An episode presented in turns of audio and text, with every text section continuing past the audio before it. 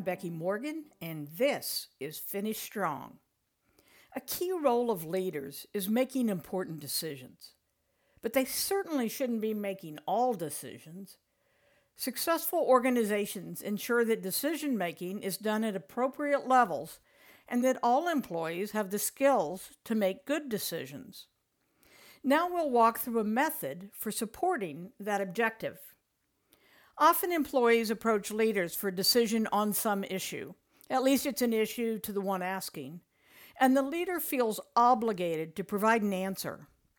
Don't do it unless it's an issue that requires that leader.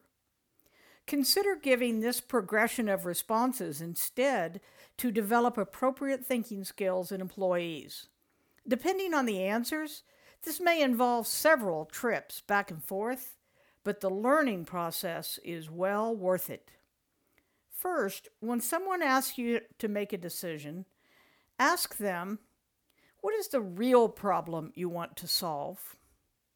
Once they define that to your satisfaction, then ask them, How do you know that is the problem and not a symptom of some other problem?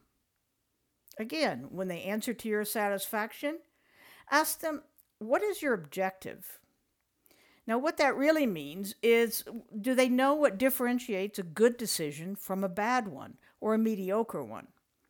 Often the requester has a result in mind and has given little thought to these fundamental but important questions. Next, ask them what alternatives have you considered? If they can't bring you two reasonable alternatives, then they haven't tried. After this, ask what are the potential downsides, upsides, or predictable implications of each alternative.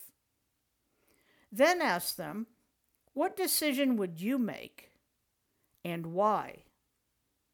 As they learn that you expect this thinking, they begin to come to you prepared.